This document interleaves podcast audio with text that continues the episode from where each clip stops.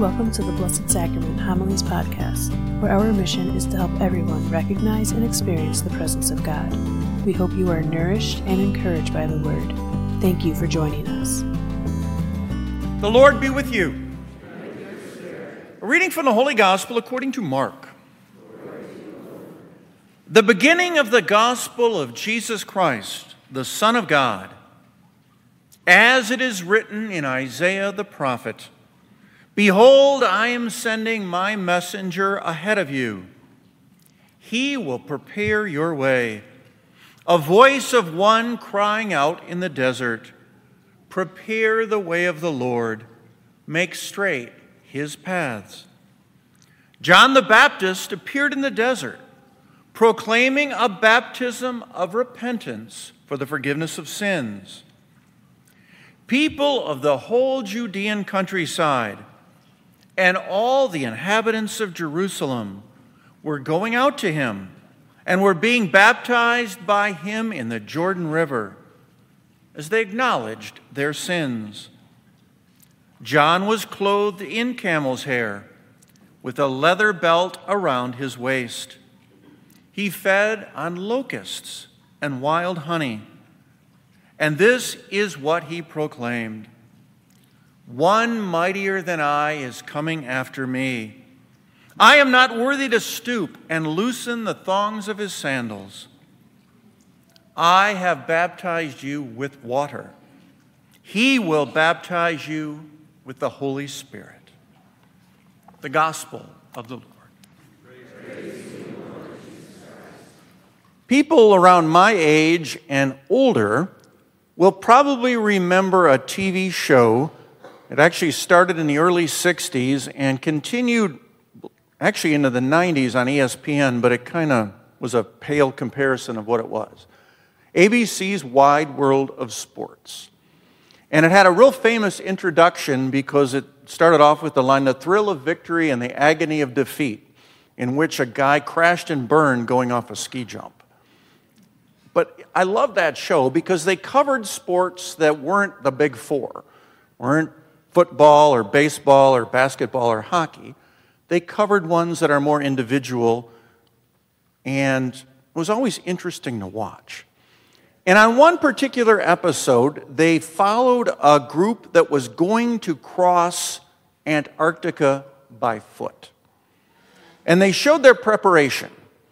And as they prepared, they loaded up a military cargo plane and this cargo plane was literally chock full of everything they were going to need from sleds they were going to pull to the freeze dried food they were going to eat to their emergency supplies and all the clothing that they were going to have to take along. Well, all of that pales in comparison to me getting ready for deer season. because I start to lay things out about a month ahead of time. And by the time I leave, I've got about this much space in my car to fit in and drive to camp. I have every possible scenario covered. I have multiple boots and warm clothing because twice over the years I've fallen into a river and needed dry clothes. And the way the weather's been the last dozen years or so, you never know if it's going to be 60 degrees or 16 degrees, so you got to prepare for that. Thankfully, preparing our lives for Christ Jesus, as the gospel talks about, that is so much easier. It doesn't take physical things, it doesn't take supplies, it doesn't take going to the store, it doesn't even take a lot of stressful work. What it does require, though, is a softening of our hearts, of opening our lives up to Him. And we do that in multiple ways. A good way is through our own private prayer, where we take the time to reflect and to think, to speak to God, and most importantly, to listen to God. And in doing that, we prepare the way for Him to enter into our lives. We do it right now Perhaps the greatest way we do it, gathering together as the community called the body of Christ and breaking bread and sharing the cup and listening to the scriptures. We prepare our lives for Christ entering in. And in fact, he does enter in, both through the living word and through the Eucharist.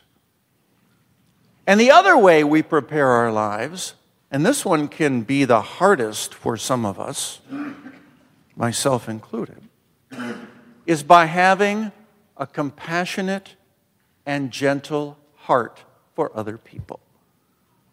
To be open to their needs, to listen to those needs, and to respond to them with love. And when we do that, we've prepared the way for the Lord to enter. He enter in, enters into our lives through those we reach out to. He enters into our own heart and allows us to be Christ for one another. And He strengthens our faith, even though at times our faith can get a little shaky. He enters in and gives us strength and hope. John the Baptist did it in a pretty colorful way, we'll say. But that doesn't mean that each one of us can't prepare the way of the Lord in our lives, in our hearts, and in our community.